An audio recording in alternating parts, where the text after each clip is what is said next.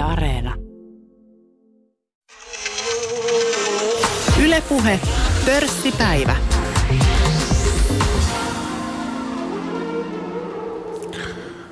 Tänään pörssipäivässä tarjolla koronasyksyn tuulia. Keskustella taloudesta ja osakemarkkinoista pandemian koettelemassa maisemassa. Vieraana pääekonomisti Patricio Lainaa STTKsta ja sitten talousasiantuntija Martin Paasi Nordnetistä. Tervetuloa molemmille. Kiitos. Kiitos. Lähdetään liikkeelle Martinin tästä voisiko sanoa tuomiopäiväennustuksesta, äh, koska me Martin tavattiin tuossa tammikuussa ja silloin pohdittiin äh, osakemarkkinoilla olevia riskejä. Koronaa emme silloin osanneet pelätä, se oli kaukana juttu Kiinassa. Sen sijaan puhuimme tästä ennustuksestasi, jonka mukaan niin osakemarkkinoilla romahtaa nyt syyskuussa – ennakoit silloin jopa 50, yli 50 prosentin romahdusta tulevaksi. Perusteena muun muassa käänteinen korkokäyrä ja sitten tämmöinen Buffett-indikaattori ja sen lukemat. Kuunnellaan nyt lyhyt lainaus tuosta tammikuun ohjelmasta.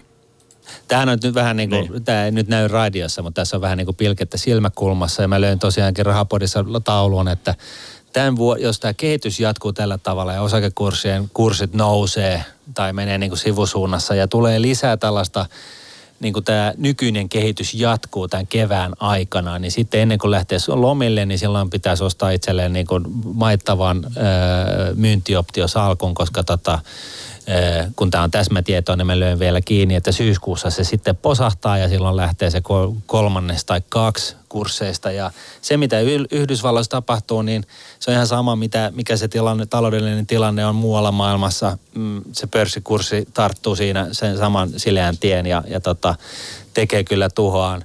Ja, ja, ja, tota, ja niin kuin sanottu, niin, niin tälle mun äh, vähän, vähän niin kuin provosoivalle kannalle, niin löytyy liuta perusteluita, joista muutakin on, muutama tässä on jo mainittu. Ja, ja näitä, näitä niin kuin perusteluita on löytynyt jo viiden vuoden ajan, että kuka siitä tietää, että onko se just nyt, mutta mun mielestä nyt ehkä, ehkä tämä, että tämä korkokäppyrä niin meneminen niin kuin väärään suuntaan.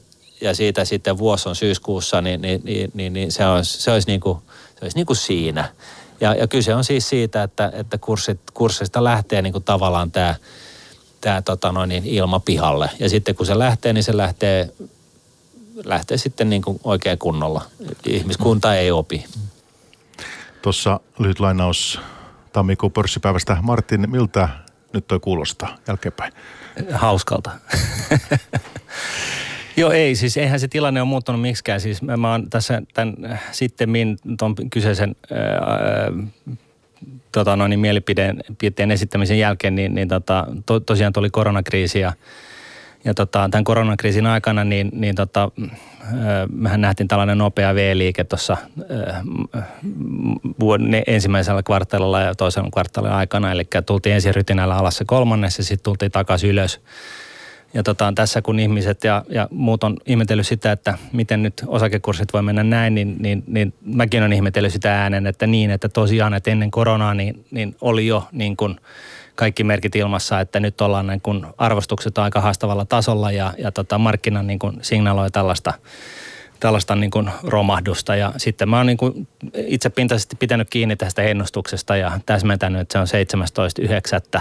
kello 21.37 Suomen aikaa. Eli se on huomenna illalla sitten, se pitäisi jonkunnäköinen tota, noin, niin, merkki romahduksesta tulla. Mutta että jos nyt vaikuttaa siltä, että vaikka sellaista on ilmassa, niin vähän pitkäksi menee. Ja, ja, tota, ja tosiaan nyt sitten tämän koronakriisin myötä tulleet tukipaketit ja vielä isommat määrälliset elvytykset, eli keskuspankin toimenpiteet, niin saattaa johtaa siihen, että tässä porskutellaan vielä, vielä tota vuosiakin eteenpäin ennen kuin tämä puhdistus tulee, mutta tämä puhdistus olisi erittäin, erittäin tervetullut. No tota, tässä ennustus tuossa tammikuussa, niin kuin sanottu, tehty pilke silmäkulmassa, mutta sen alla on ihan todellista huolta sinulla ollut siitä talouden tilasta ja niistä me tänään keskustellaan. Se on tässä tämän päivän teema ikään kuin ja, ja, ja tämä on, tämä on tässä fokuksessa, mutta että kertaatko ihan lyhyesti vielä noita syitä, että miten, miten tota, tammikuussa tota tilannetta puntaroit, että minkälaisia Tuossa mainittiin tuo Buffett-indikaattori ja käänteinen korkokäyrä, eikö niin? Joo, eli, eli tyypillisesti kun äh, tota noin, niin lyhyet korot, äh, lyhy, lyhyiden korkojen tuotto ylittää 10 vuoden äh, korkotuoton, niin se on, sitä on pidetty tällaisena merkkinä siitä, että nyt markkinat hinnoittelee riskin sille, että markkinat tosiaan tota noin, niin, äh, romahtaa niin, niin, niin sellaise, sellaiseksi, että se tosiaankin tapahtuu lähiaikoina – sitten tämä Buffett-indikaattori oli, oli tosiaan tällainen, missä, missä tota, ää, suhteutetaan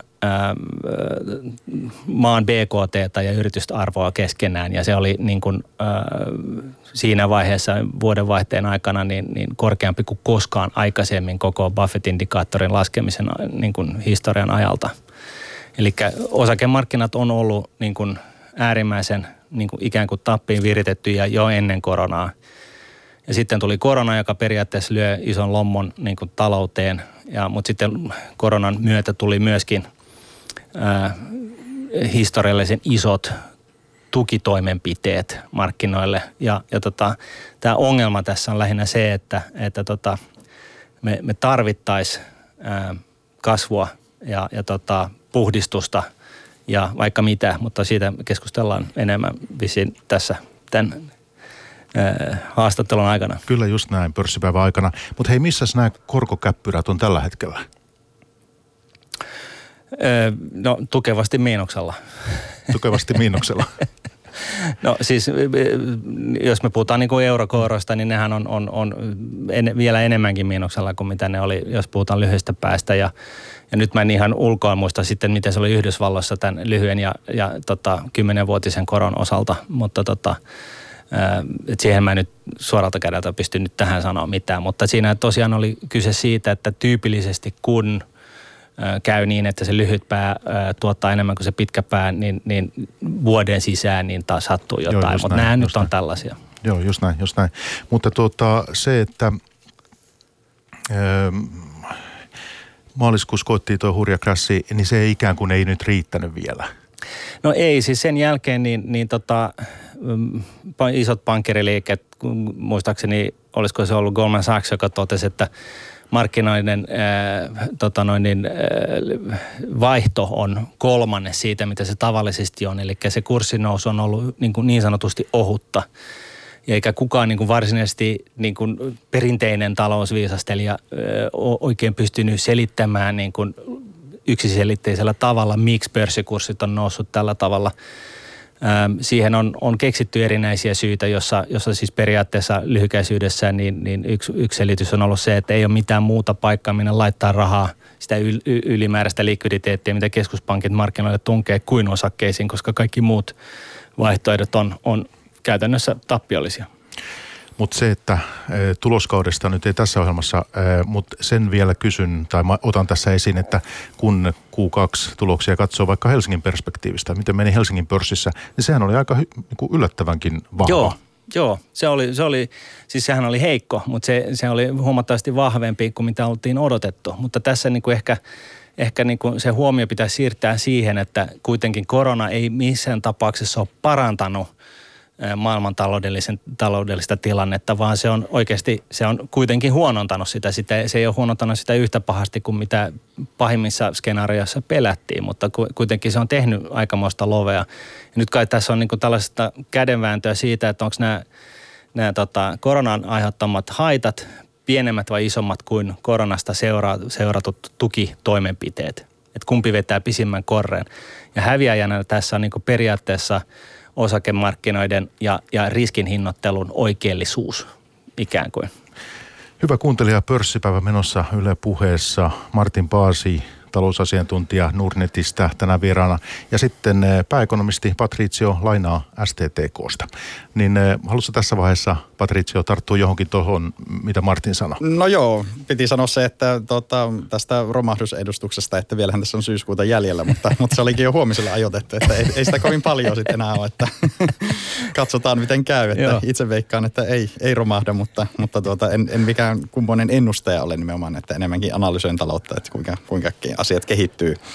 Ö, mutta siis siinä on kyllä ihan samaa mieltä, että perimmäisen syyhän tähän on, että minkä takia tuota, osakekurssit on, on taivaissa, ö, niin on se, että tavallaan ei ole muuta paikkaa ja käytännössä siis raha ohjautuu sinne finanssimarkkinoille sen sijaan, että se ohjautuisi esimerkiksi vaikka reaalitalouteen, että yritysten investoinneiksi ja niin edelleen. Että sehän tässä on on tuota, voisi sanoa, että yksi ongelma tässä jo ennen koronaa. Ja, ja tuota, mutta sanoisin kyllä niin, että, että tuota, kun Martin puhuit siitä, että koronatuet saattaa olla niin kuin mm, kalliita, se niiden hintalappu.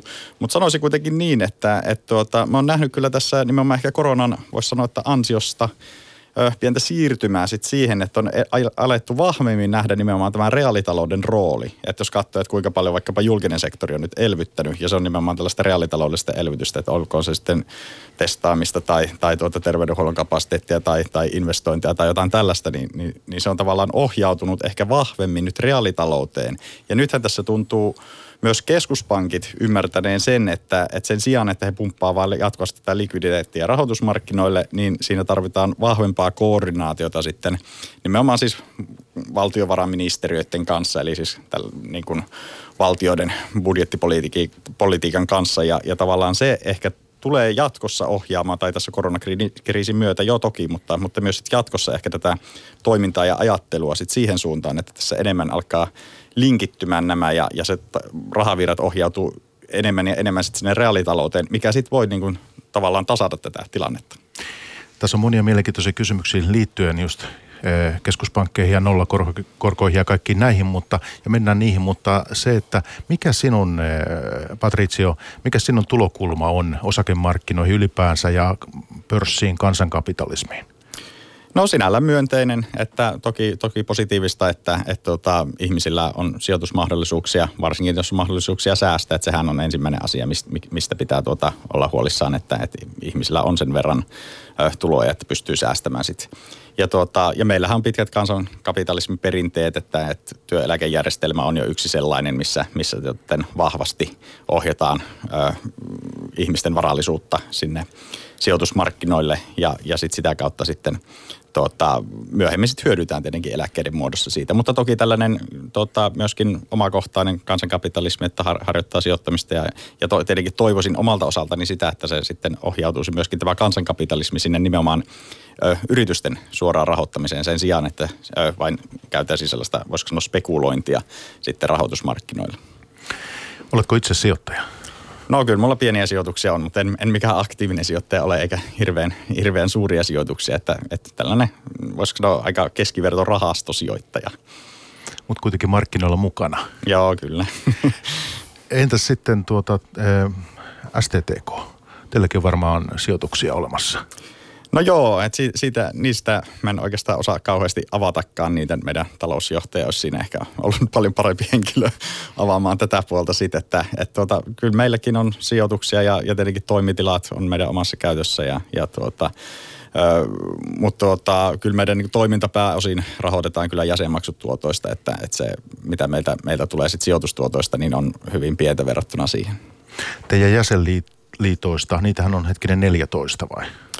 Joo, sitä 14, joo, kun tuli yhdistyminen. Joo. Niin, sitä luokkaa. Niin, äh, kun katsoo vaikka tämän Kojamon, pörssiyhtiö Kojamon suurimpia omistajia, niin siellä muutama teidän ainakin pari osu silmään. Oli tota, hetkinen, äh, olisiko Jytty näytti olevan ja sitten toi Pro, siellä Kojamon omistajia muun muassa suurimpien listalla. Joo, no siis mehän tehdään tietenkin STTKssa, niin, niin tavallaan meidän sijoitukset on se, mitä, mitä tehdään toimiston puolesta tai, tai sen keskusjärjestön toimesta, että et, tuota, jäsenliitot tietenkin harjoittaa omaa sijoitusstrategiansa niin kuin parhaaksi katsoo, että et, jos nämä on katsoneet, että Kojamo on hyvä sijoituskohde, niin, niin, niin se sitten varmaankin on ainakin heille. No pitäisikö tuota, mikä sinun näkemyksesi, pitäisikö näitä kansankapitalismin teemoja osakesijoittamista nostaa suomalaisen yhteiskunnalliseen keskusteluun vielä enemmän? Nythän me saatiin tämä osakesäästötili, sitäkin Martin on puhunut podissaan, olette useasti puhunut, niin No mulla ei mitään vahvaa näkemystä siihen on, että, että kuinka tuota, tätä tavallaan keskustelua pitäisi tuoda. Että, että toki lähtökohtaisesti suhtaudun myönteisesti ja, ja tavallaan se, että näkisin, että lähtökohtaisesti eri sijoitusmuotoja pitäisi pystyä kohtelemaan neutraalisti, että ei tavallaan anneta erilaisia insentiivejä tai ainakin vääristyneitä insentiivejä sitten varsinkaan sitten rahoitusmarkkinoille sijoittaa sen sijaan, että sijoitetaan sitten reaalitalouteen, että, että sitä reaalitaloutta pitäisi kyllä suosia näissä sijoituksissa. Tuossa Yle uutisoi elokuussa, että osakesäästäjiä on Suomessa nyt enemmän kuin, en tiedä onko koskaan, mutta että kuitenkin suosio on kasvanut ja, ja sitten Yhdysvalloissa on puhuttu tästä hetkinen tämä Robin Hood-homma. Osaatko Martin kertoa meille, että tuota, tämä Robin Hoodista, niin mistä siinä on kysymys? No en oikeastaan varmaan sen enempää kuin sinä, mutta, mutta otetaan sellainen huomio, että, että tota, kun äh, puhutaan kansankapitalismista, niin ehkä se, se niin kuin pääpaino pitäisi laittaa siihen, että, että, että niin kuin ihan varhaiskasvatuksesta lähtien niin, niin, niin kasvatetaan ihmisiä pitkäjänteiseen, kustannustehokkaaseen säästämiseen ja että tämä pitäisi olla yhtä luontevaa kuin hampaiden pesu aamu, aamuisin. Ää, ja että niin kuin tämä tekeminen nimenomaan pitkäjänteisenä, puhutaan kymmeniä vuosia, niin se on niin kuin yksinkertaisesti osakemarkkinoiden valjastamista sen oman elämänkaarensa rahoittamiseen ja tietynlaisen tällaisen mielenrauhan saamiseen. Se on niin kuin tavallaan se isoin niin sanottu ilmainen lounas, mitä, mitä maailmasta löytyy. Eli tällainen tekeminen, siis pitkäjänteinen, rahastojen kautta tyypillisesti tehokkaiden, tehokkaimmin ja, ja tota, yli vuosien ja, ja tota, kuukausisäästämisperiaatteella, niin tämähän ei ole mitään spekulointia, vaan tämähän on, on tilastollisesti niin kuin lähestulkoon varmuutta, että, että tota, se, tämä tuottaa sinulle hyvää niin kuin pitkässä juoksussa. Sitten on nämä Robin Hood-tyyppiset niin kuin tällaiset niin kuin lyhyen, lyhy, lyhyiden voittojen perässä juoksijat ja, ja tota, osakemarkkinat on siinä mielessä mielenkiintoinen ilmiö, että, että se, se osakemarkkina käyttäytyy eri tavalla eri aikoina läpi historian, että välillä välillä tota, tiet, esimerkiksi jos kuvitellaan näitä tietynlaiset työkalut, tekninen analyysi, katsotaan, että miten liukkuvat keskiarvot menee suhteessa toisiinsa, niin jos markkinoilla on tarpeeksi paljon rahaa, joka sijoittaa ää, näiden tällaisten signaalien mukaan, niin sittenhän siitä tulee vähän niin kuin itse toteutuva ilmiö ja silloin se toimii jonkun aikaa. Mutta sitten taas kas kummaa, niin, niin, niin markkinoiden niin kuin tapa toimia ja katsoa sijoituksia muuttuu ja silloin tämä vanha tapa ei taas toimia ja sitten pitää keksiä joku muu tilalle. Ja näin ollen niin tällainen ly, lyhytaikainen ää, sijoittaminen lyhyiden, nopeiden voittojen perään, niin se on ihan puhtaasti spekulointia. Et, et kukaan ei oikeasti tiedä. Ja tässä nyt tällainen pit, pitkänä asensiltana tähän mun omaan ennustukseen, että, että sekin oli pilke silmäkulmassa tehtynä sen takia, että kukaan, siis tästä täytyy muistaa, että ihan jokaisella muulla alalla ja asiantuntijat tietää asioita. Mutta rahoitusmarkkinoilla kukaan ei tiedä, kaikki arvaa. Ja sitten toiset osaa perustella niitä arvauksia paremmin kuin toiset, mutta loppupeleissä niin parhaimmassa tapauksessa – on kyse onnekkaasta arvauksesta, eli sattuu olemaan oikeassa, mutta kukaan ei tiedä. Puhutaan näistä koronapaketeista ja kaikesta siihen liittyvästä, mutta sitä ennen Martin mä kysyn, eh, muistelisin, teillä tuli melko äskettäin tämmöisiä smart-rahastotuotteita. Ja ne kai ei tässä krässissä, mikä maaliskuussa oli, ne on pärjännyt kovin hyvin. Ei. Mitä mä katsoin. ne, oli, ne oli eh, iso, suuri, todella iso pettymys – nuunnettilaisille ja totta kai nuunnetin asiakkaillekin. Ja se ainoa, ainoa tota selitys, miten nämä on voinut mennä näin huonosti, vaikka siinä tosiaan hajautettiin niin kuin eri pääomaluokkien kesken, ää, siis ihan niin kuin osakkeista kultaan ja korkoihin ja, ja luottoihin ja, ja tota, muihin raaka-aineisiin, niin, niin, joka siis historiallisessa valossa olisi pitänyt toimia tosi hyvin, niin, niin se ainoa – tilanne, missä, se mark- missä sinne tämä strategia sitten ei toimi, on nimenomaan globaali pandemia, missä siis kaikki, kaikki eh, pääomaluokat, eh, kaikkien pääomaluokkien arvostukset tuli alas. Ja tämä on niin kuin äärimmäisen hyvä esimerkki siitä, että miksi kaikki tällainen uudisajattelu ö, uudet sijoitustrategiat, uudet keinot, miksi ne tyypillisesti, vaikka ne näyttää houkuttelevilta, niin miksi ne tyypillisesti niitä kannattaa varoa.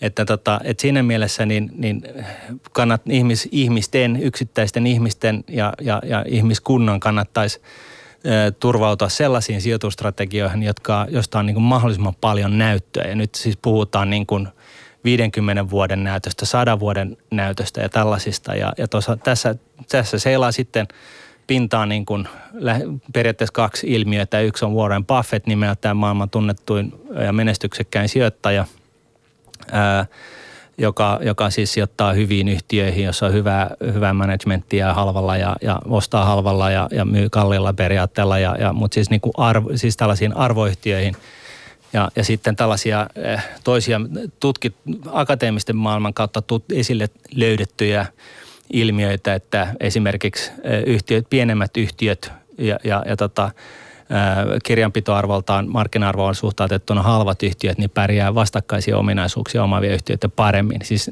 niin kuin näin.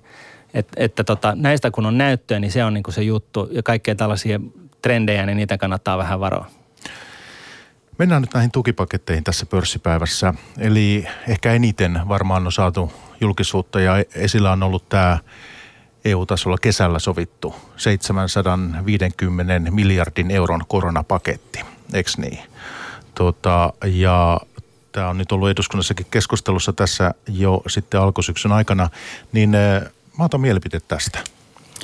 No mä oon suhtautunut siihen hyvin myönteisesti, että tällaista tarvitaan nimenomaan EU-tason elvytystä. Et meillähän ei muuten finanssipolitiikkaa pystytä kauhean hyvin koordinoimaan Euroopan tasolla. Että esimerkiksi eurokriisissä nähtiin se, että finanssipolitiikat meni aika nopeasti siihen aika kirjään suuntaan. Ja sitten tavallaan millään jäsenmaalla ei ole intressiä elvyttää, kun, kun kaikki muutkin kiristää finanssipolitiikkaa, ettei se elvytys vaan valu sitten ulkomaille. Mutta tämä on mun mielestä erinomainen... Öö, keino nimenomaan koordinoida se, se, että kaikki elvyttää. Vaikka siis teoriassa sama lopputulos olisi voitu saavuttaa niin, että jokainen jäsenmaa olisi sitoutunut elvyttämään kuin tietyn summan, mutta, mutta tällaisia sitoumuksia on mahdoton saada, että se on kansallista finanssipolitiikkaa sit, ja sitten siellä helposti mennään siihen kiristämisen puolelle. Et siinä suhteessa on pitänyt sitä hyvin, hyvin tervetulleena ja, ja meillä ehkä se keskustelu on pyörinyt aika paljon tai mun mielestä ihan liikaakin sit sen, sen puolella, että miten sitten tämä nettomaksuosuudet, että kuinka paljon sitä nyt saadaan ja kuinka paljon sinne maksetaan ja niin edelleen. Että se, se on pyörinyt ehkä vähän liikaa sen ympärillä suhteessa sitten siihen, että millainen hyöty tästä tulee sitten olemaan koko Euroopalle, kun kaikki, kaikki elvyttää tässä. Ja, ja sitten tuota, sekin on oleellista huomenta nimenomaan tässä budjettirihen alla, että Suomenkin finanssipolitiikka olisi ensi vuonna selvästi kireämpää, ellei meillä olisi tätä EU-tason elvytysrahastoa käytettävissä. Mutta tämä logiikka, että me, me Suomi tukee nyt sitten näitä meille tärkeitä, vaikka, tai isoja Euroopan maita, kuten, kuten tota tässä ymmärtääkseni Italia on suuri hyötyjä esimerkiksi. Tällä tavoin niin me tuetaan niitä me, meidän tärkeitä niin kuin vientialuetta. Niin onko tämä onko tämä logiikka kuinka pätevää? No se, se riippuu vähän, että mi, mi, minkä sinä, tai mitä sinä osa, osaa sitä itse paketista katsoa. Et siinähän on tavallaan tämä avustusosa ja sitten on se lainaosa ja lainaosasta, niin tuota, siitä varmastikin käytetään sitten siellä etelässä se iso osa. Mutta tietenkin sehän saadaan sitten korkotuottoa sitten sille, että se, se on hankala nähdä semmoisena varsinkaan suorana tukena etelään, että, että päinvastoin, että sehän on sijoitus sinne, jolla on sitten oma tuotto, tuottonsa, tuotto-odotus ainakin tällä hetkellä ja, ja toki positiivinen tuotto todenne, hyvin todennäköisestikin. Mutta sitten mitä tulee niihin avustuksiin, niin, niin se on mun mielestä kiinnostava kysymys, että millä periaatteella sitä sitten arvioidaan. Että lähtökohtahan tässä koko elvytyspaketissa oli se, että ne alueet, jotka on kärsineet koronakriisistä eniten, niin niitä tuetaan tässä. Ja sehän on selvää, että Italiahan se iski ensimmäisenä koronakriisi täällä Euroopassa ja he oli vähän niin kuin tämmöinen koelaboratorio myös siinä. Ja sinähän tietenkin myöskin, että matkailuelinkeinot esim. Etelä-Euroopassa on hyvin olennaisia ja sinnehän se myös suuntautuu paljon tämä koronakriisi. Et sitten tätä on ruvettu arvioimaan hyvin erilaisista näkökulmista. Että tämä oli se, mistä lähdettiin ja siinä mielessä nyt sanoisin, että on perusteltu, että ohjataan sitä apua sinne, missä, jotka on eniten kärsineet. Mutta sitten on tullut erilaisia näkökulmia siihen, että pitäisikin sitten vaikkapa tukea työllisyyttä, sitten pitää vaikkapa vihreitä ö, siirtymää tukea ja niin edelleen, jotka on siis kaikki erittäin tervetulleita tuki, tukimuotoja, mutta se, että sitten se alkaa fokus siirtymään sinne ja, ja meillähän Suomessa on käytetty sitten näitä puheenvuoroja siitä, että Suomen talouden ennustetaan elpyvän hitaammin kuin vaikkapa Etelä-Euroopan maiden, että minkä takia meidän pitää sitten tukea sit sitä etelää ja se, että jos näitä argumentteja aletaan kehittelemään sitten sen pohjalta, että luodetaan tai perustellaan sitä hyvin epävarmoilla ennustella, niin kuin tiedetään tässä koronakriisissä ja muutenkin.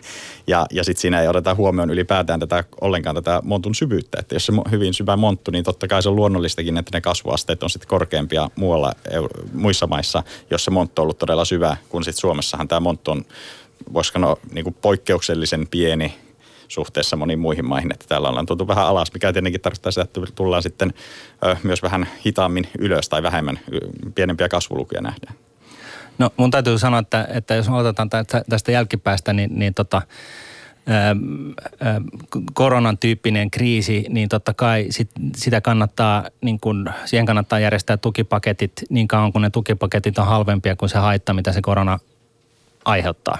Tämähän on se niin loogi, looginen rationaale tässä asiassa. Sitten se käytäntö on huomattavan hankalaa ja, ja tota, se haittapuoli isoista tukipaketeista on se, että me siirrytään suunnitelmatalouteen, eli keskusjohtoiseen talouteen, missä, missä näitä tukia ohjataan niin kuin mielivaltaisesti, ää, eikä, eikä niin kuin tällaisten niin kuin kapitali, siinä se kapitalististen mekanismien kautta, missä, missä siis se raha ohjautuu sinne, missä tuottaa eniten lisäarvoa. Siis oli se sitten inhimillistä lisäarvoa tai, tai rahallista lisäarvoa.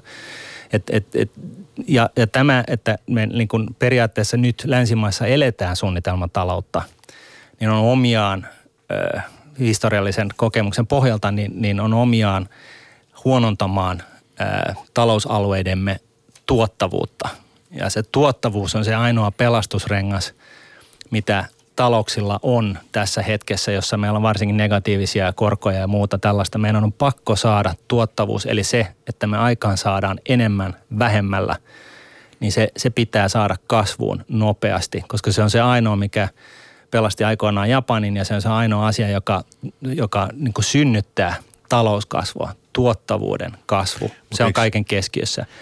Mutta mut vielä jos mä saan sitten sanoa tästä, tästä tukipaketista, niin, niin tota, mä oon siis pro EU ja tykkään periaatteessa eurosta, mutta e, se on, se on niin kuin järjestelynä niin kuin sikäli ongelmallinen, että, että sulla on hyvin erilaisia maita saman valuutan alla, saman keskuspankin peukalan alla.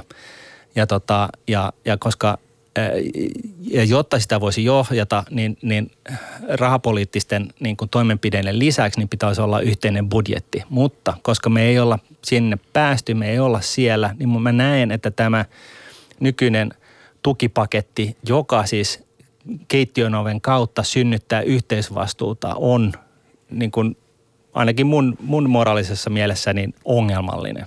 Mutta eikö toi nyt ole hieman liiottelu äh, puhua siis suunnitelmataloudesta? Ei ollenkaan, koska tota noin, niin, siis me puhutaan äh, siis sellaisista milja, niin kuin määristä rahaa niin kuin sekä keskuspankkien niin kuin määrällisen elvytyksen muodossa, eli missä keskuspankki käytännössä imuroi markkinoilta kaikki sijoituskohteet pois niin, että se oikea, oikea siis synnytetty ihmiskunnan vauraus, varallisuus pitää hakeutua jonnekin muualle – ja, ja tässä niin tarkoituksena on se, että, että se hakeutuisi investointeihin niin, että, niin, että yritykset investoisi, investoisi ja tuottavuus lähtyisi kasvuun. Mutta nyt kun tätä tehdään tällaisella mittakaavalla, mitä ei aikaisemmin ihmiskunnan historiassa olla tehty, niin, niin tota, se vääristää riskejä, se vääristää näitä mekanismeja, millä, mi, mi, mihin niin kun raha hakeutuu tiettyisiin kohteisiin. Ja toinen asia on se, että nämä niin tukipaketit – on yhtä lailla, se on joku kesku, jossain, jonkun määräisessä niin kuin, tiimissä jossain keskuksessa päättää, että minne ohjataan miten paljon rahaa. Ja se on mun mielestä äh, suunnitelmataloutta siinä, missä Neuvostoliitossakin. No joo, mun, mun mielestä kyllä toi suunnitelmataloudesta puhuminen on, on vähän liiottelua kyllä tässä yhteydessä. Ja, ja mä luulen, että tässä ehkä menee myös sekaisin vähän tämä talouselvytys ylipäätään, mitä tämä EUn elvytysrahasto tai elpymis- ja palautumisväline, niin, niin koskee. Ja sitten näiden koronatukien kanssa, joita on sitten pääasiassa myönnetty nimenomaan kansallisista ja koronatuilla tarkoitan tässä nimenomaan yritystukia. Että ne menee tässä nyt ehkä vähän sekaisin, että tällähän on osa sitä paketista, toki tästä meidän kansallisesta finanssipolitiikasta aika merkittäväkin osa on näitä koronatukia, jotka, joita on suunnattu yrityksille ö, niin kuin yritystukien muodossa, mutta sitten tietenkin tästä laajemmasta paketista ja ylipäätään ö, myös tästä kansallisesta finanssipolitiikasta, mitä on harjoitettu, niin kyllä mun mielestä on aika hankala nähdä suunnitelma taloutena esimerkiksi vaikkapa testaamisen lisäämistä, koronatestaamisen lisäämistä, mihin nyt on tulossa sieltä kuitenkin reilusti yli miljardi euroa esimerkiksi tässä budjetissa ainakin ennakkotietojen perusteella. Ja, ja sitten se, että kuntien tukeminen, sairaanhoitopiirien tukeminen ja niin edelleen, että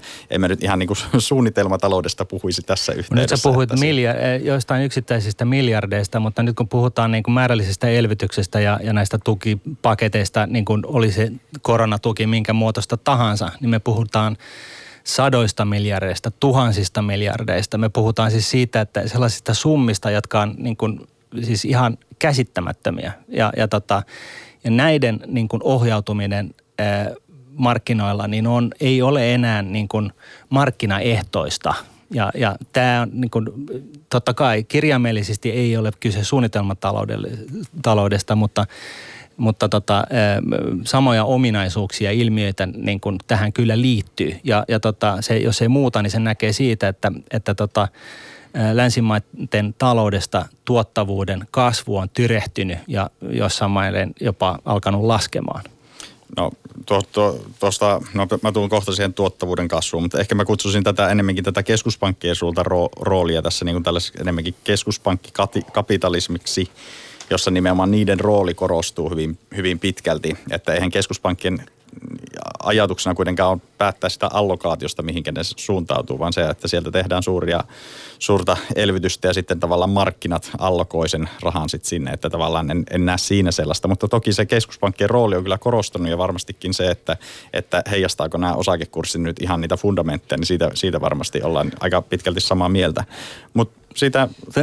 Ihan lyhyesti tuohon keskuspankkiasiaan, niin, niin Mario Draghian, äh, kun määrällisen elvytyksen lähti käyntiin, niin hän sanoi, että tällä ostetaan lisäaikaa, että ne, ne, ne, ne rakenteelliset muutokset on saatava aikaiseksi niin kuin kansallisissa talouksissa. Ja niitä e, ei ole syntynyt, koska määrällinen elvytys No mä, mä sanoisin kyllä, että tässä nyt menee ehkä sekaisin syy ja seuraus. Että, että tässä, jos sä puhut tästä hitaasta tuottavuuskasvusta, niin siinähän kuitenkin kysyntä on suurena komponenttina, eli se tuottavuus lasketaan tuotos jaettuna sitten työpanoksella. Ja se, kun se tuotos romahtaa, tässä on se romahtanut useista syistä, että on ollut globaali finanssikriisi, sitten on ollut eurokriisi, nyt on tietenkin koronakriisi. Että se on romahtanut useista syistä, mikä on tietenkin vaikeuttanut tai tehnyt käytännössä mahdottomaksi sen tuottavuuden kasvattamisen, kun meillä samaan aikaan on vielä näitä työtar- työn tarjontareformeja, joilla sitten tietenkin on negatiivinen vaikutus tuottavuuteen, että on haluttu lisätä nimenomaan työn tarjontaa. Niin sitä kautta niin mun mielestä tässä menee ehkä vähän syy ja seuraus sekaisin, että, että tämä heikko tuottavuuskehitys, voisi sanoa tässä niin kuin vuosikymmenen aikana tai vähän ylikin jo nyt, niin olisi sit näiden operaatioiden syytä, että se on enemmänkin niin, että nämä operaatiot on käynnistetty sen takia, että meillä on no, tuottavuus romahtanut, mutta tuottavuus on romahtanut pääasiassa siitä syystä, että, että tuota, kysyntä, kysyntä on romahtanut. Mutta tuottavuus paranee investoinneista ja investointeja ei tehdä, koska on kannattamatonta toimintaa tai sitten ylikapasiteettia niin kuin on, niin kuin on Kaipolat ja muut osoittanut. Entäs tämä kontrolli? Eli kun puhutaan merkittävistä summista EUnkin tasolla, niin miten me, Patricio, pidetään huolta siitä, että ne kohdentuu sitten mielekkäällä tavalla, että minkälaisia tämä, nämä kontrollimekanismit, onko ne riittäviä? Niin elvytysrahaston Niin, niin jos puhutaan vielä tuosta. Joo, no tuota, siitä sehän on vielä aika pitkälti auki, että, että millaisia ne tarkalleen ottaen tulee olemaan edes nämä kohdennukset, että olen ymmärtänyt, että vasta lokakuussa sitten alkaisi tämä, tämä tuota, rahojen haku sieltä. Ja, ja tuota, kansalliset suunnitelmat kai pitää olla valmiita sitten ensi vuoden huhtikuuhun mennessä, että, että sitä kautta sitten tuota, arvioidaan niitä, mutta ne kriteerithän on vielä tällä hetkellä auki ja se kai tässä on itse asiassa vaikeuttanut tätä Suomenkin budjettiriihtä, koska ei voida tavallaan päättää vielä ensi vuoden tuloista ja menoista niin tarkkaan, koska ei tiedetä, koska tämä, nämä kriteerit tulee vasta myöhemmin ja sitten vasta tiedetään, kun on kriteerit, että minkä kaltaisia hankkeita edes voidaan lähteä viemään eteenpäin. Toki meillä nyt on semmoiset karkeat karkeat suuntaviivat, että mitä nyt tulee olemaan, mutta että siellä suositaan esimerkiksi digitalisaatiota ja vihreitä ja siirtymää niin edelleen. Mutta, mutta sen konkretia puuttuu ja, ja sen takia joudutaan sitten tekemään myöhemmin niitä päätöksiä siitä, että, että mitä nyt tarkalleen ottaen tullaankaan tekemään. Tämä kuulostaa aika pitkältä prosessilta. Onko tässä vaarana se, että nämä tuet tulee sitten liian myöhään ikään kuin? No, no se on yksi vaara, mutta tietenkin pitää huomata se, että, että tässä ainakin virallisen aikataulun mukaan kuitenkin on tarkoitus, että ensi vuonna nämä prose- tota, to, hankkeet pitää lähteä käyntiin. Ja se, että niitä hankkeita voi hakea sitten tässä, mm, oli muistaakseni 70 prosenttia niistä rahoista myönnetään ensi ja seuraavan vuoden aikana. Ja silloin niiden hankkeiden pitäisi käynnistyä. Ja sitten vuodelle 2023 oltiin varattu vielä 30 prosenttia, että, että jos tämä aikataulu pitää, pitää tuota, kutinsa, niin, niin sitten siinä suhteessa niin sanoisin, että kyllä se nyt aika hyvin osuu sille nimenomaan ensi vuodelle ja, ja jonkun verran sitä seuraavalle ja sitäkin seuraavalle vuodelle. Mutta se, että jos tämä aikataulu sitten alkaa lipsumaan ja hankkeet alkaa käynnistymään vasta myöhemmin, niin sitten sit ollaankin ehkä, voisi sanoa, että finanssipolitiikan ajoitus ei sitten ole enää välttämättä kauhean optimaalinen. Ei, ja tässä niin kuin nimenomaan on just kyse siitä, että tällaisten niin kuin, ö, ö, tukipakettien kohdistamisessa on, niin kuin tässä jo käy ilmi, niin, niin niissä on ongelmia. Ja, ja tyypillisesti ne on, ne on, siinä syntyy aika paljon hukkaa. Ja tota, vaikka eurooppalaiset todennäköisesti on, on yhdysvaltalaisia toivon mukaan ainakin parempia tässä, niin, niin tota, jos Yhdysvaltojen esimerkki on, antaa jotain osviittaa, niin oliko se nyt suuruusluokkaa niin, että, että tota 120, 120 miljardia ohjattiin tota noin niin, osavaltioille, 150 miljardia sairaaloille ja 170 miljardia takautuville verohelpotuksille kaikille suurille kiinteistösijoittajille. Ja jos joku muistaa, niin Trumpin taustahan on tosiaan kiinteistösijoittaminen. Eli niin kuin, näin, näin ollen, niin kun on suuria rahoja liikenteessä, niin, niin riski, varsinkin kun se ei ole markkinaehtoista näiden kohdentaminen, niin riski siitä, että tai itse asiassa mä väittäisin näin, että se on ihan varma, että, että joka käänteessä vedetään niin sanotusti vähän kotiinpäin ja välistä, koska ihminen nyt on sellainen kuin on. Että, että tota, nämä on, nämä on niin kuin välttämättömiä, sitä mä en sano, mutta ne on, ne on hyvin, hyvin tehottomia siinä, että se kohdistus osuu niin sanotusti sinne, missä se tarve on suurin Haluatko tuohon Patricio, haluatko johonkin vielä tuohon jotain lisätä? No joo, siis varmasti on se, että, että tuota, ko- kohdentumista niin, niin tuota, ei varmasti ole optimaalinen, mutta sit, sekin, että sit mikä, mikä tavallaan päätetään optimaalisesti, niin sehän on lopulta aika poliittinen päätös, että eihän meillä ole ennalta annettuna mitään sellaista, että mitä meidän pitäisi tällä koronatuilla saavuttaa. Ei, mutta tämä on just se pointti, että tota, et, et oli se syy mikä tahansa, niin kohdistus ei, ei tule olemaan mikään, mikään loistava. No joo, toivottavasti ei mene ihan samalla tavalla kuin Yhdysvalloissa. Että kyllä mä näkisin, että ainakin pohja täällä pitäisi olla selvästi parempi sen suhteen. Joo, ja me molemmat toivotaan sitä. No tämä digitalisaatio tässä yhteydessä, koronayhteydessä on ollut paljon esillä ja on puhuttu siitä, miten digitalisaation kello nyt sitten maailmassa ikään kuin menee vähän eteenpäin tämän, tämän kriisin myötä. Niin Miten vaikka sinä, tuota, miltä sitä kehitys, kehitys tuota näyttää niin kuin Patricio teidän näkökulmasta, STTK-näkökulmasta? Koska tämä tietysti, kun näin tapahtuu, niin tähän tarkoittaa työelämässä myös valtavia muutoksia.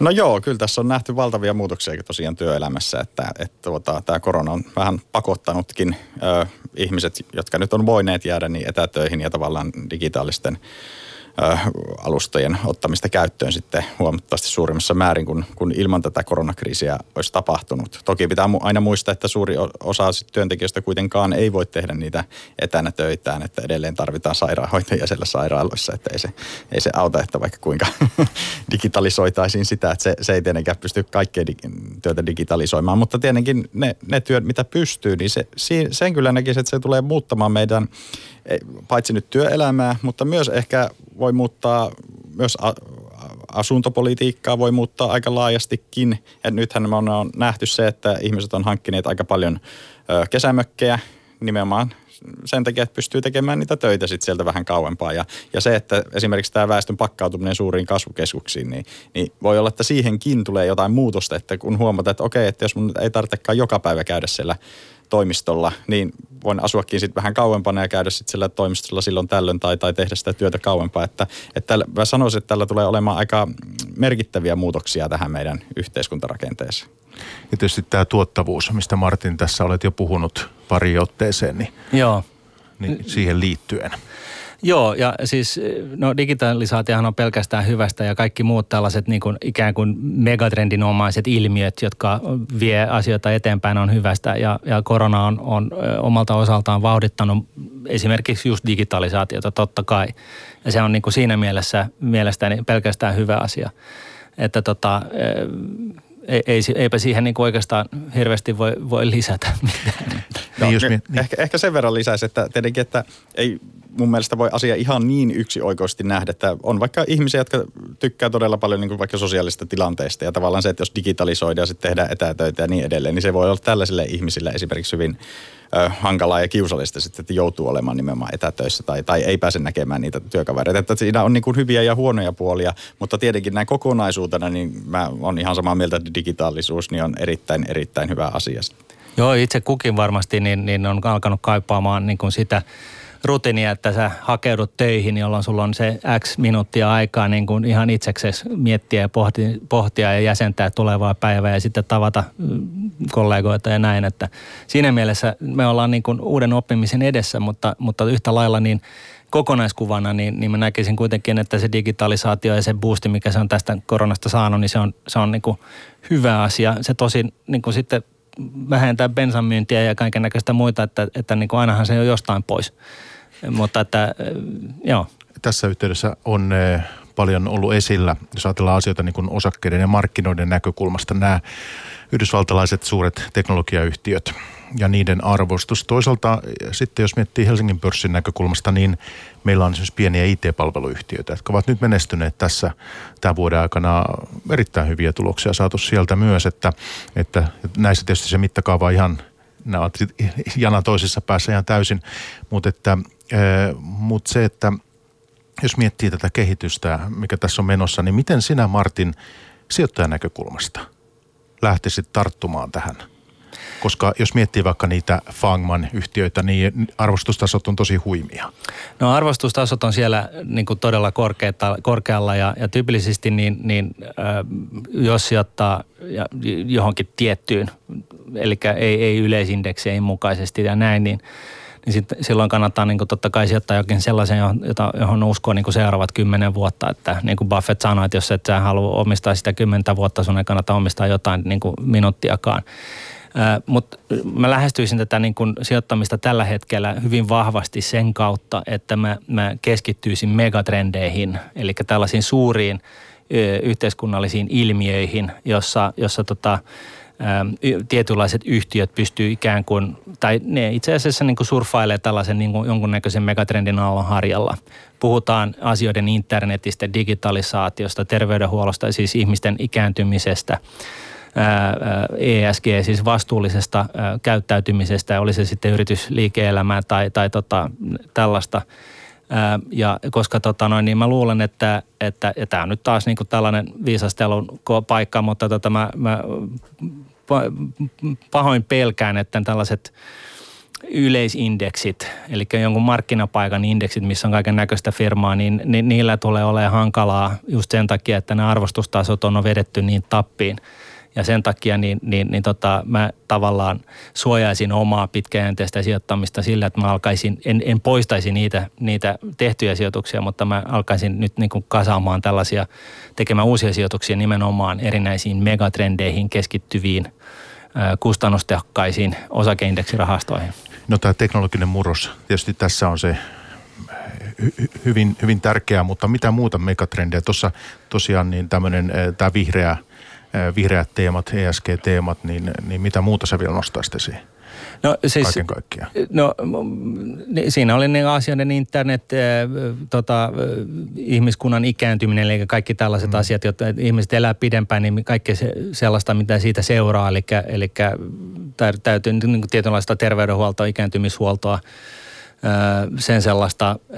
Sitten tosiaan niin kuin, uusiutuva energia totta kai – ja, ja, ja näin poispäin. Että et niin kun, et, et, tällaisia niin kuin asioita, kehityssuuntia, mitä, mitä niin kuin megatrendihän tun, niin kuin tunnistaa siitä, että ne on tällaisia suuria kehityssuuntia, jotka on helppo huomata ja ne kestää kymmeniä vuosia. Et siinä mielessä se ei ole avaruustiedettä tämäkään. Mutta että, että niin kuin varsinkin tällaisessa ympäristössä, missä yleisosakemarkkinat on aika haasteellisesti hinnoiteltu, vaikkakin e, niin kuin myöskin näiden FANG-yhtiöiden niin kuin lisäksi, niin, niin, tota, niin, niin mä näkisin, että tässä pitää niin kuin tavallaan ö, hyödyntää tällaisia, tällaisia niin kuin megatrendin omaisia juttuja. Niin kuin sanotaan niin kuin yksi hyvä esimerkki tässä on myöskin tämä EU Green Deal, jossa siis tavoitteena on se, että 100, 1000 miljardia euroa sijoitetaan niin kuin uusiin, uusiutuvan energian ja muun kestävän kehityksen mukaisiin eh, hankkeisiin. Tämä on niin kuin myöskin esimerkki siitä, että tätä niin kuin vauhtia tulee myöskin ikään kuin, niin kuin valtioiden puolesta, että, että se, sekin tukee tätä kyseistä trendiä.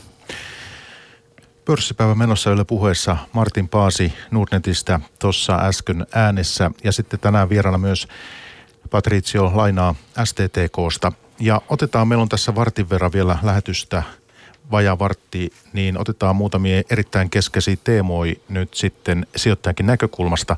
Ja yksi on tämä keskuspankeista, ollaan tässä vähän puhuttu, tämä nollakorkomaailma, mitä se tekee assettien hinnoille, osakkeiden hinnoille ja näin. Niin mitäs nyt sitten voidaan ajatella siitä, että inflaatiosta? Onko edessä deflatorinen kehitys vai inflatorinen kehitys? Patricio. No joo, en ehkä tässäkään lähde e- ennustuksia tekemään, mutta ainakin siis tältä pohjalta, mitä, millaista finanssipolitiikkaa nyt on harjoitettu ja sehän on ollut hyvin elvyttävää, niin, niin voisi ajatella, että tässä nyt ei, ei ehkä onneksi pääse syntymään tällaista deflatorista kierrettä ainakaan, että ehkä saataisiin sitä inflaatiota vähän liikkeelle ja sehän olisi erittäin tervetullutta tästä, että siinähän on itse asiassa aika montakin syytä, että miksi sitä tarvitaan ja inflaatiothan meillä siis on ollut pitkään hyvin matalalla ja liiankin matalalla voisi sanoa. Ja aiemmin mä sanoin jo siitä, että tässä tullaan ehkä näkemään nyt semmoinen ajattelun muutos keskuspankkien ja, ja sitten valtiovarainministeriöiden tämmöinen yhteistyö tiivistyy ja, ja sitä kautta päästään sitten harjoittamaan tällaista finanssipolitiikkaa laajemminkin, tai nyt harjoitetaankin koronakriisissä niin näkisin, että se saattaa hyvässä tapauksessa vähän kiihdyttääkin inflaatiota, sitten kun kasvu lähtee käyntiin, ja jos ei mennä sitten siihen, että aletaan sitten lyömään heti liinat kiinni ja aletaan kiristämään finanssipolitiikkaa suhteettoman paljon. Et siinä on se vaara tietenkin, että päädytään deflaatiokierteeseen. Mutta jos siinä pystytään pitämään sellainen sopiva finanssipoliittinen viritys, että saadaan sopivasti inflaatiota käyntiin, ehkä myös vähän enemmän kuin tämä 2 prosenttia, niin mä sanoisin, että silloin olisi aika tervehdyttävä vaikutus tähän talouteen, että se voisi tehdä ensinnäkin tällaista reaalitaloudellista investoinnista kannattavampia, koska siinä tietenkin jos kasvunäkymää sit sitä, sitä kautta tai hinnoissa, sit sitä, sitä kautta. Ja sitten se mahdollistaisi myös sen, että meidän velkatasot tietenkin tulisi laskemaan jonkun verran sen sen tuota, korkeamman inflaation ansiosta, siis sekä julkiset velkatason, mutta myös yksityisen sektorin. Että, että mä oon ainakin pitkään nähnyt sen, että meillä Suomessa itse asiassa tämä kotitalouksien velkaantuminen on ollut suurempi ongelma kuin, kuin julkinen velkaantuminen, että, että kotitalouksien velathan on rikkoneet in, kaikkia aikojen ennätyksiä ja, ja sitä kautta, että jos tällä koron nousee tai, tai tapahtuu jotain suuria tiputuksia tulo, tulotasoissa, niin se, se on aika voisiko sanoa riskaabelia peliä tai käy huonosti kotitalouksille siinä tilanteessa. Mutta tietenkin, että jos sellaista ei pääse käymään, niin, niin se on erittäin tervetullut, että meillä tulisi vähän inflaatiota ja sitten velkatasot laskis. Ja, ja sitten sitä kautta sanoisin, että ehkä myös nämä pörssikurssit voitaisiin nimenomaan voisi sanoa, että keskuspankit voisivat päästä niitä vähän alemmaksi, että ei tarvitse sitten pumpata heti markkinoille lisää rahaa, kun, kun vähän pörssikurssit tulee alas. Ja, et sitä kautta näkisin, että se, sillä olisi ehkä semmoinen, että reaalitalous ja finanssimarkkinat olisivat vähän paremmassa tasapainossa. Ja onhan meillä itse asiassa hyvä esimerkkikin tällaista vähän samankaltaisesta tilanteesta toisen maailmansodan jälkeen. Silloinhan valtiot oli yhtä paljon velkaantuneita kuin, kuin nyt koronakriisi aikana. Ja, ja monethan pelkät tästä nyt syntyy tämmöinen hirveä niin deflaatiokirja tai joku hirveä lama sitten tämän seurauksena, mutta eihän meillä toisen maailmansodan jälkeen syntynyt minkäänlaista suurta lamaa, vaan päinvastoin, että hyvin voimakas talouskasvun periodi, jota myös sitten avitti tämä vähän korkeampi inflaatio ja velkatasot laski ja niin edelleen. Että en näkisin, että meillä on kyllä tällainen ihan mahdollista saavuttaa tämmöinen positiivinen kehityskulku tässä, että tässä ei todellakaan välttämättä olla menossa semmoiseen tilanteeseen, että, että joudutaan tällaiseen lamannuksen valtaan. No, mä kommentoisin tuohon, että silloin toisen maailmansodan jälkeen niin Eurooppa oli rauniana. Että siinä niin kuin oli muutenkin jo tekemistä, että päästään niin kuin, päästiin takaisin siitä, siihen sotien äh, edeltävään aikaan ja tilanteeseen. Yhtä lailla mun mielestä niin taas kerran niin, niin mun mielestä ihmetyttää oikeastaan se, että miksei yleisessä keskustelussa puhuta enemmän tästä Japanin tapauksessa, jossa, jossa tosiaan talous on junannut paikallaan 20 vuotta, ehkä enemmänkin – jossa, jossa tosiaan kyse oli siitä, että, että, tota, että yritykset ei investoineet ja tuottavuus alkoi laskemaan. Ja, ja siis siellähän elvytettiin sitä taloutta keskuspankkien voimin niin kuin ihan samalla tavalla kuin me tehdään nyt länsimaissa. Ihan siis täsmälleen samat määrälliset elvytykset, kaikkea mahdollista yritettiin saada siihen talouteen vauhtia ja mun mielestä nyt meillä on kohta kymmenen vuotta näyttöä siitä, että, että tota, ei tämä talouskasvu ole hirveästi lähtenyt käyntiin, ei inflaatio on lähtenyt käyntiin, ei tiedä minkälainen kuoppa tämä olisi ollut ilman tätä elvytystä, mutta, mutta niin kuin, mä näkisin, että nämä, nämä määrälliset elvytykset ja muut tukipaketit niin on, on tällaista letkuissa makaamista. Eli pidetään se terminaalisesti kuollut EUn, EUn ja länsimainen talous niin kuin, kuin letkussa ja, ja se ainoa asia, mikä oikeasti no, niin kuin kunnolla nostaa ja saa meidät niin kuin taas liikenteeseen, talous, ihmiskunnan talouskasvun liikenteeseen on investoinnit, joiden kautta saadaan tuottavuuden kasvua aikaiseksi taloudessa. Tuottavuuden kasvu. Tätä äh, tämän puolesta liputat, niin mitkä ne parhaat keinot nyt olisi? tuottavuuden kasvulle. Niin. No mun mielestä tämä tota EUn Green Deal on, on myöskin jäänyt yllättävän pienelle huomiolle siksi, että se on – se on tällaisen niin kuin, ö, ö, tota noin niin, vihreää taloutta, vihreiden niin kuin kestävän kehityksen ja kestävän ö, tota noin niin, kestävyyden ö, tota noin niin, avainsanalla markkinoitua investointiohjelmaa. Eli siinä on kyse siitä, että investoidaan uusiin keinoihin tehdä asioita fiksummin niin, että, että tota, vähemmällä saadaan aikaiseksi sama, samaa, mitä meillä on ollut tai enemmän se on niin kuin yksi esimerkki ja, ja mun mielestä sitä pitäisi ehdottomasti liputtaa ja alleviivata ja nostaa esille, että investointien kautta olkoonkin se, se sitten tällaiseen kestävän kehityksen teknologiaan tai, tai kestävyyteen ylipäätään, niin, niin se on ihan niin kuin mulla fine siinä mielessä. Joo, tuossa to, mä oon ihan samaa mieltä, että investointeja tarvitaan ehdottomasti ja, ja voisi sanoa, että se, tässä tilanteessa ollaan ehkä siinä, siinä mielessä onnekkaassa asemassa, niitä myös tarvitaan. Että meillä on tällainen jä, jättimäinen ekologinen jälleenrakennus tässä edessä, jos, jos halutaan päästä tällaiseen ilmastokestävään tilanteeseen. Joo, ja, ja, se ja toki ehkä... monia muitakin ympäristöongelmia. Että siinä olisi tavallaan semmoinen asia, mihin meidän pitäisi todella paljon mm, tuota, panostaa, että on energiantuotanto ja infra, pitäisi pistää kokonaan uusiksi, vaikuttaa liikkumiseen ja elämiseen ja niin edelleen. Että kyllä mä näkisin, että kyllä meillä on paljon investointikohteita, mitä, mitä pitäisi tehdä. Ja tämä on, tämä on itse asiassa tuli tässä vaan mieleen, että tämä on ehkä se, se uudelleenrakentaminen, mitä tässä tarvitaan niin kuin nytten. Et, et vaikka me, meillä ei ole, niin kuin jos me analogia tuohon toiseen maailmansotaan ja sen jälkeiseen aikaan, niin silloin rakennettiin rakennuksien maasta taas uudestaan taivaisiin, mutta tota, nyt, nyt tosiaan meidän pitäisi keksiä meidän, meidän tuotantotavat ja, ja elämäntyylitavat niin kuin uudestaan ja, ja siinä mielessä niin, niin siinä on rakennusprojekti, joka, joka sinänsä kannattaisi ottaa niin kuin isosti niin kuin työn alle? No tässä Patricio, tiedän, että tunnet tätä aihetta hyvin ja mielelläni tässä käytän nyt tilaisuutta hyväkseni ja kysyn sinulta. Tämä moderni rahateoria, tämä on nyt ollut Yhdysvalloissa esillä jo kai aika pitkään, Suomessakin siitä on keskusteltu, niin MMT-lyhenteellä lyhenteellä myös tunnetaan, niin tämmöinen, onko oikein sanoa jälkikeinsiläisen taloustieteen haara? Jotakin tämmöistä. Mä katson. No joo, se on aika hyvin, hyvä kuvaus tuosta nimenomaan. Että, et, ensinnäkin, mitä haluan nyt selventää heti alkuun, että MMT tai tämä moderni rahateoria, niin tuota, se on siis teoria, kuinka maailma toimii.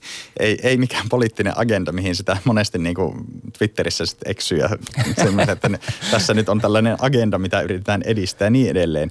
Ja mä nyt yritän selittää tämän niin kuin lyhykäisyydessä, mitä, mitä tässä haetaan. Ja, ja se keskiössä tässä on rahapolitiikka poliittinen suvereniteetti, sellainen käsite. Ja sen ideana on, että, että valtiot, jotka laskee liikkeelle omaa valuuttaa, ne on velkaantuneet siinä omassa valuutassaan pääosin ja, ja sitten niillä on vielä kelluva valuuttakurssi, niin tällaiset valtiot ei voi ajatua konkurssiin. Että ne pystyy aina selviytymään omista maksusitoumuksistaan tilanteessa kuin tilanteessa. Ja se, että tämä rahapoliittinen suvereniteetti, se ei ole myöskään mikään tämmöinen niin joko sulla on tai sitä ei ole, vaan se on tämmöinen liukuva käsite. Ja tavallaan se selittää sit sitä, että kuinka hyvin ö, valtioiden esimerkiksi vaikka korot valtionvelan korot on. Ja tällähän on pysty selittämään hyvin vahvasti se, että minkä takia Kreikka ajautui kriisiin. Sillä ei ollut rahapoliittista suvereniteettia, tai se oli niin todella surkealla tasolla, kun taas Japani, jolla on hyvin vahva rahapoliittinen suvereniteetti ja velkaa rutosti enemmän kuin Kreikalla, niin siitä huolimatta, olisiko tällä hetkellä maksaako kymmenvuotista valtionvelkakirjastaan niin tota yhden prosentin korkoa. En, en ole koronakriisin mm. nyt aikana niin tarkkaan seurannut, mutta käytännössä niin lähes ilmasta velkaa. Ja, ja se on tässä rahapoliittisessa suvereniteetissa tai, tai tässä modernissa rahateoriassa nimenomaan ajatus, että sillä pystytään selittämään näitä eroja. Ja sitten se on tietenkin sitten poliittinen valinta, että halutaanko viedä valtioita tähän suuntaan, että lisätään tätä rahapoliittista suvereniteettia vai, vai halutaanko viedä toiseen suuntaan. Että siinä on perusteluja tietenkin molempiin, molempiin suuntiin ja, ja on hyvät ja huonot puolensa. Mutta se, että jos sanotaan, että halutaan lisätä rahapoliittista suvereniteettia, koska sitten pystytään tekemään näin ja näin ja näin, niin, niin se on tietenkin semmoinen poliittinen agenda, mitä, mitä voisi sit ajaa, jos, sitä, jos se näkee sen hyvänä. Mutta se, että mistä se lähtee, niin siinä kuvataan, että kuinka maailma toimii ja se, siltä pohjalta tehdään sitten politiikkaa. No mitä voisit kertoa meille siitä, että jos tämän kaltaiset ajatukset sais euroalueella, Euroopassa lisää tilaa, niin nämä herättää paljon erilaisia mielipiteitä, mutta siis jos ne saisi enemmän tilaa, niin mikä muuttuisi? No ehkä siinä muuttuisi tämä meidän, voisi sanoa tämmöinen kestävyysvajeajattelu, että meillä ei ole varaa, että ajaudutaan konkurssiin, nyt pitää tasapainottaa budjetit. Tavallaan tämä, tämä tulisi muuttumaan ja se alettaisiin näkemään finanssipolitiikka enemmänkin välineenä johonkin. Et meillä voi olla alijäämää mu, ö, tavallaan, ö, mutta se, se ei ole kauhean relevanttia se itse alijäämä, vaan se, että mitä sitten tehdään. Ja sitten sillä on erilaisia seurauksia. Sitten saattaa olla, että meillä on vaikkapa ulkomaisen valuutan saatavuus saattaa olla heikko, mihin sitten vaikuttaa tämä alijäämä. Että ei, ei voi tietenkään mitä tahansa tehdä. Se, ei, se ei ole tietenkään mitä tässä teoriassa halutaan edes sanoa. Ja, ja tietenkin jotkut tämän niin kuin vastustajat saattaa sitten esittää niin, että sitten se tarkoittaa, että valtio voi niin kuin ostaa koko maailman kerrallaan pois. Ja, ja tästähän ei suinkaan ole kyse, vaan, vaan nimenomaan siitä, että tuodaan se fokus siihen reaalisiin resursseihin. Että mitä meillä on reaalisesti olemassa, mitä, millaista tuotantoteknologiaa ja niin edelleen. Että niitä pystytään ottamaan käyttöön, jos, jos niitä tavallaan halutaan. Ja sieltä tulee ne aidot ra- talouspoliittiset rajoitteet. Ei siitä, että paljonko meillä on vaikkapa rahaa olemassa tai kuinka paljon se valtion alijäämä on. Että se, se on se, on se miss, missä tämän niin teorian vahvuus. Niin, eli siis modernia rahateoria tarkoittaa siis pelkistettynä yksinkertaistettuna sitä, että, että sä et voi mennä konkurssiin, koska sä voit aina painaa lisää rahaa ja sä voit maksaa pois sun lainat. Ja, ja, tota, ja, ja, ja t- sehän on niin kuin, varsinkin suomalaisten osalta, niin kun, kun te seuraa tätä yhte, eurooppalaista yhteiskuntakeskustelua, niin pistää silmään se, että mehän ollaan tämä ikiluterilainen velan takaisinmaksaja kansa kun kaikki muut näyttää jo vaihtaneen vapaalla ja, tota, ja oikeasti vaan keskittyy siihen, että haalii niin kuin kes, keskus pankilta mahdollisimman paljon, tai siis jostain keskukselta niin kuin mahdollisimman paljon fyrkkaa itselleen. Mutta mut sanon väliin sen, että nyt kun on nämä budjettineuvottelut ollut tässä esillä, niin, niin alijäämäinen talous lähes 11 miljardia. Joo. Että et, sikäli kyllä velkaannutaan vauhdilla. Totta, totta, mutta niin kuin tässä jo Patriciokin totesi, että se, mikä tässä niin kuin tärkeää ei ole se, että me velkaannutaan ja velkaannutaanko niin kuin paljon, vaan se enemmänkin se, että velkaannutaanko tarpeeksi. Eli mun mielestä niin, niin, niin tota, siis velkaa voi ottaa, jos se taas, niin kuin Patricio taas sanoi, että jos se kohdistetaan oikeaan paikkaan. Että se, että jos sä investoit tulevaisuuteen ja tule, tuleviin niin kuin asioihin, etkä polta sitä niin kuin elämiseen, niin, niin se, sellainen velka voi olla ihan tervettä velkaa, varsinkin kun korot on ne miinus, miinusmerkkisiä. Meiltä on tullut tunti täyteen, hyvät herrat.